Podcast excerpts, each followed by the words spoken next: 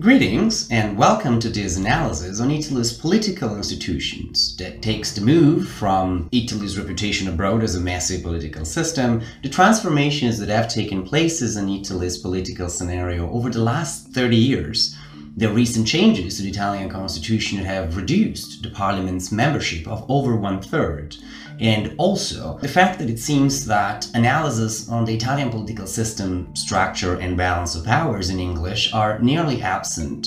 So in this video I try to do just that, also building on other video analyses that I've recently released in Italian though, and offer a few thoughts over the following three topics. So first, Italy's political institutional architecture. Second, the quantity of the members of parliament in Italy, which I will from now on shorten in MPs, and third, their quality in terms of the prerequisite necessary to become MP in Italy. Italy's constitution entered in force in 1948, which is to say, after a well-known and quite tortured period of Italian history, in particular, of course, the demise of fascism in 1943, and in 1946 the kicking out of the king and the establishment of the republic.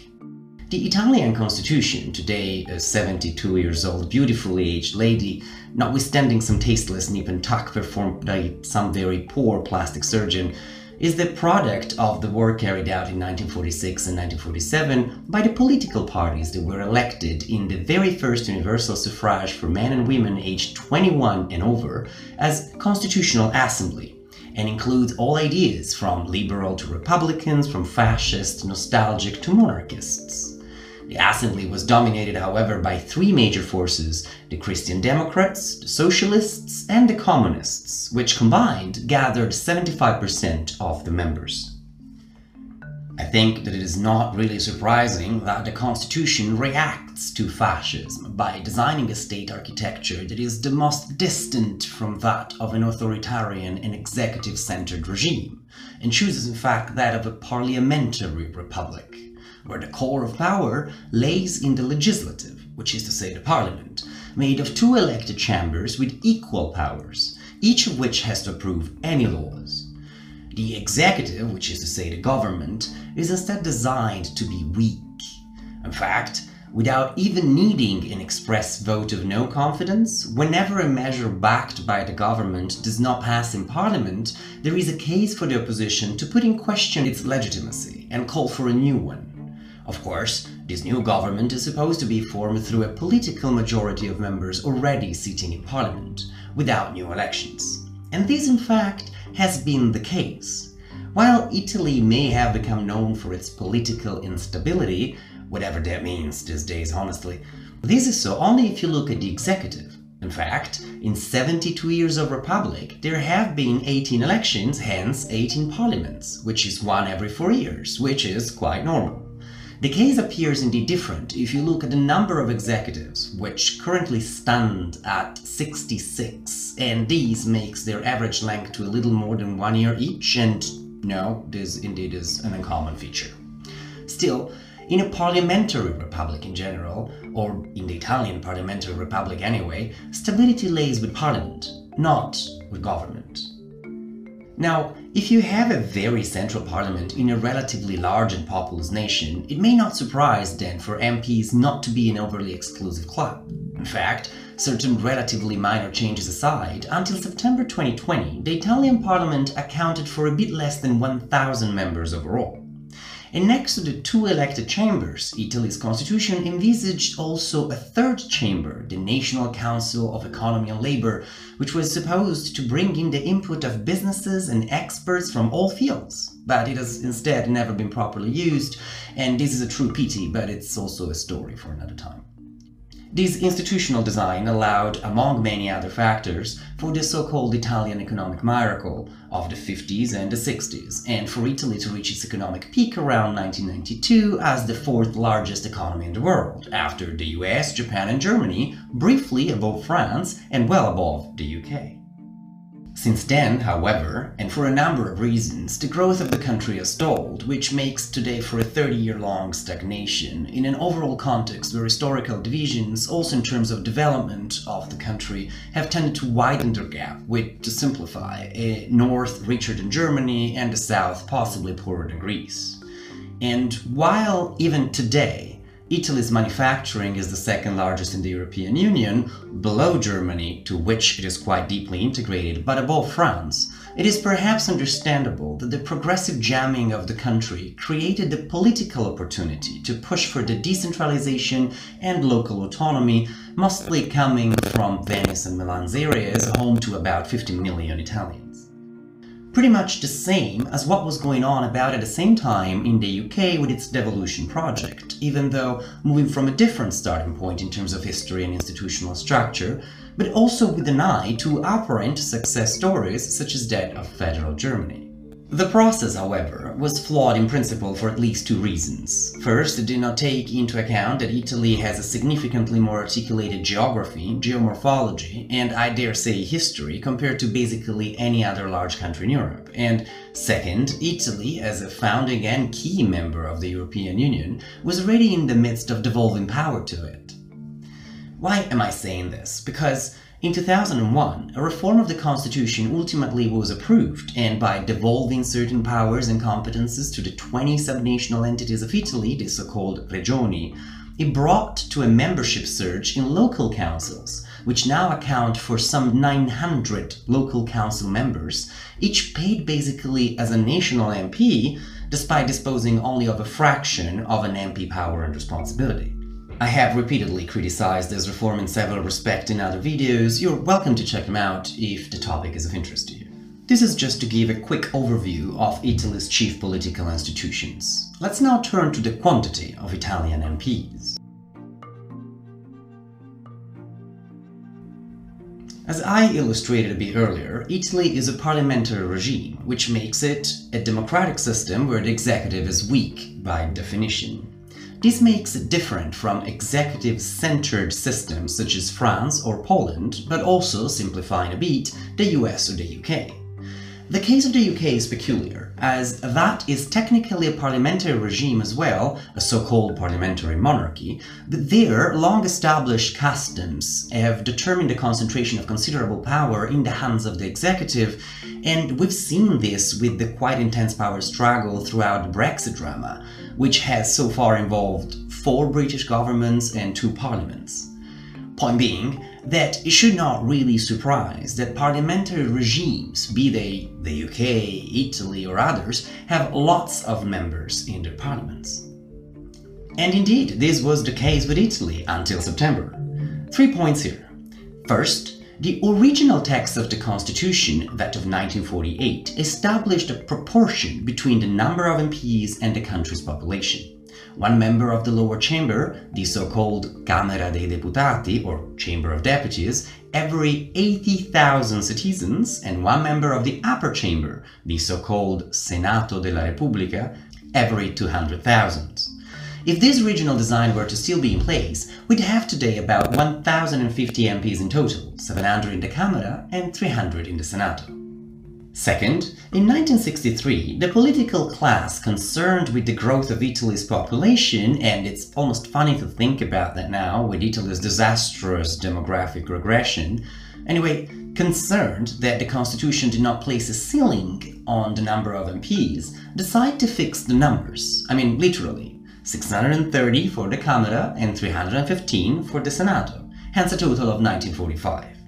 There is also a small group of 7-8 non-elected senators, but that's not the point now. Third and last point is the constitutional amendment to curtail the number of MPs that was just confirmed by popular referendum this September of 2020.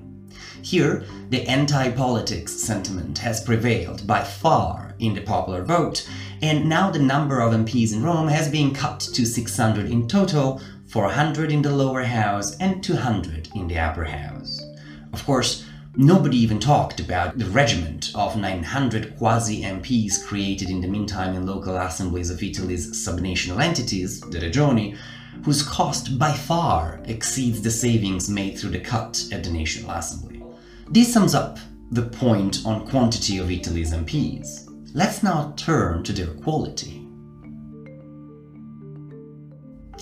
I have recently taken issue with the quality of Italian MPs in a dedicated video analysis in Italian. Here's the three key elements. First, it may be considered that in parliamentary regimes, where MPs are a big lot, on average the attention to their actual quality is somehow less stringent than in other democratic systems where representation is more limited.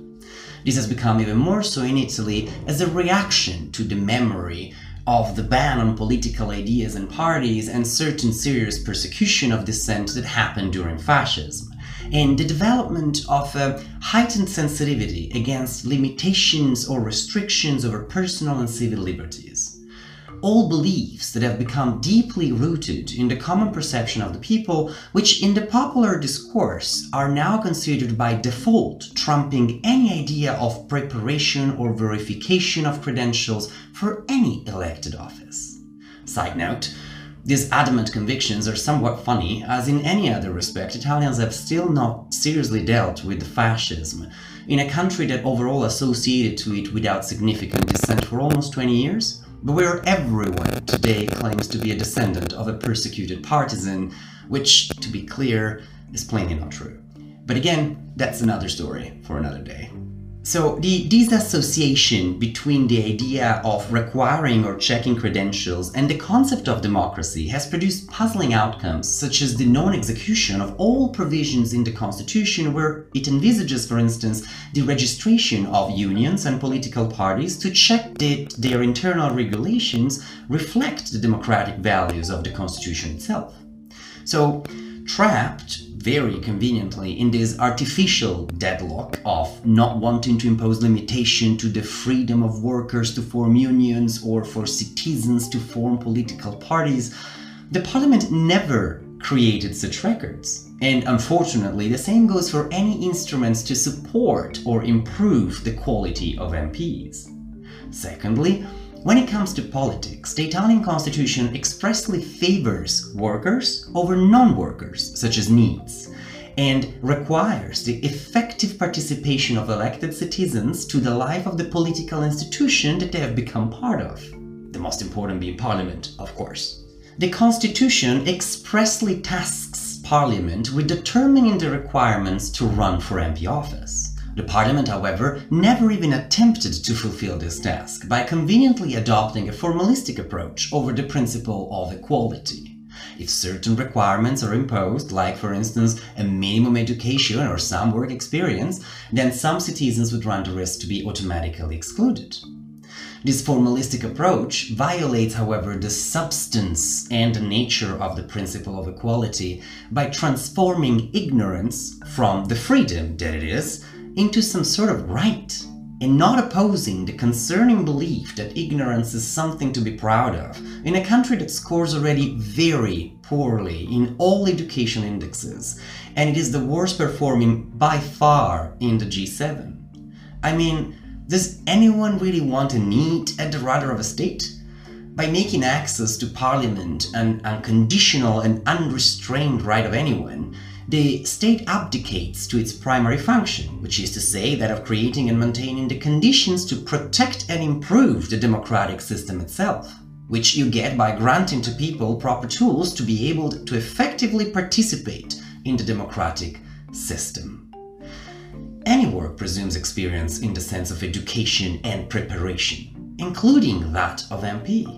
Of course, there is lots of political interests in choosing not to cultivate the people, Here's three examples that come right out of mind.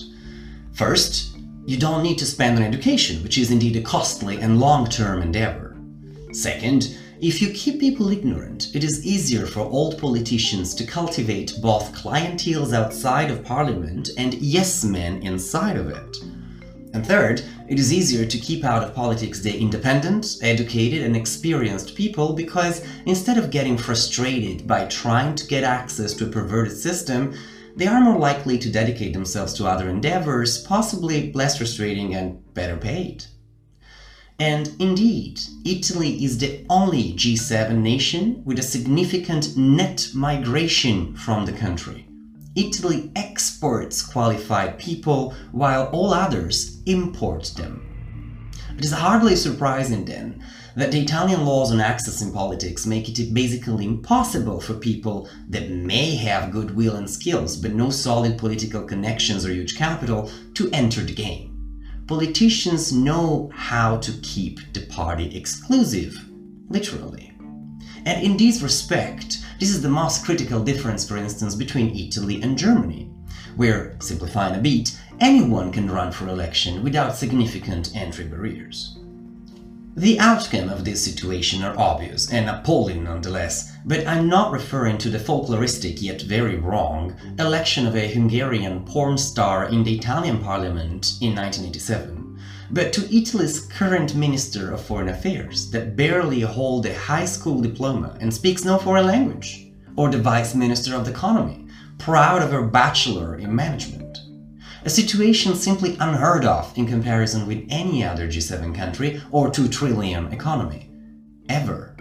Third and last, which are the possible solutions in this quite sad framework that do not step on any allegedly ideological toes but anyway try to enhance the average preparation of elected MPs for the job they're called to perform.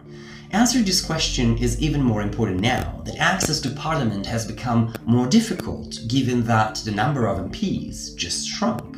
The simplest, but potentially very effective solution consists in giving some proper meaning to the term requirements that the Constitution requests Parliament to identify, and that Parliament instead never did. At this stage it is no longer feasible to require people that want to run for elected office to offer credentials of their education or work experience because of the reasons that I mentioned earlier and because these requirements would be conveniently interpreted as barriers to entry into politics against the less fortunate as if the job of the state is that of protecting ignorance as opposed to promoting culture, education, and experience, especially before assuming pivotal roles of responsibility in society. Anyhow, let's just leave it for the moment that anyone can continue to run independently of their credentials. And know that today, the only practical requirement is that you need to convince some party members to put you in an electoral list, with all that this implies. Anyway, if the MP hopeful manages to do that and then garner enough popular votes to be elected, such an election is valid, but subject to taking some courses and passing the relevant tests over a selection of subject matters that a member of parliament in a parliamentary republic is supposed to have at least a basic knowledge of. See it as a job training with some final tests over basic aspects of the job so that MPs have the basic instruments to deliver. I'm talking about fundamental subjects such as Italian constitution, macroeconomics, European Union, Italy's international and EU relations, and the lawmaking process in Italy. These courses and tests are best organized by the Chamber's administrations based on top Italian university courses. And yes, if the nominally elected MP cannot pass the tests after the training, then his or her election will not be perfected and he or she will not become an MP proper. But wait, before you start shouting against the triumph of democracy over democracy, note that no harm to the democratic system or the popular vote will be done, as the first non-elected candidate of that same party will be then called in with the same procedure. This way, the democratic system puts in place some antibodies to preserve and possibly improve itself, all the while offering the basic instruments to elected MPs to get a grasp of their new job before they do that. And yes, as the Italian constitution repeatedly refers to effective participation to the political life of the country, if the elected MP is unable to pass basic tests on basic subject matters at the core of his or her job, it must be assumed, as we all do with respect to any job, that he or she is unfit, certainly so to effectively participate in the most important job there is in a parliamentary system, which is that of Member of Parliament. This sums up the key points that I wish to make with regard to Italy's parliamentary regime and the quality and quantity of its MPs. First, they're a good lot because Italy is a parliamentary republic and it has been arguably wrong to reduce their numbers recently. Second, MPs are currently not very well prepared to do their job because of a disastrous interpretation of very important principles and rules of the basis of a democracy, a reading detrimental for the Italian society at large, but which is supported by senior politicians that of course prefer to keep their solid and Byzantine grip over the system. Third and last, solutions are possible and possibly neither difficult nor costly. What lacks is the political will to adopt them. And good luck, Italy! I hope you enjoyed this video and thank you for watching. You're very welcome to subscribe to this channel if you'd like to be notified when the next content is released and feel free to drop any suggestion as to the next topic that you'd like me to deal with in the contact form that you find on the channel page. Till the next time, be well.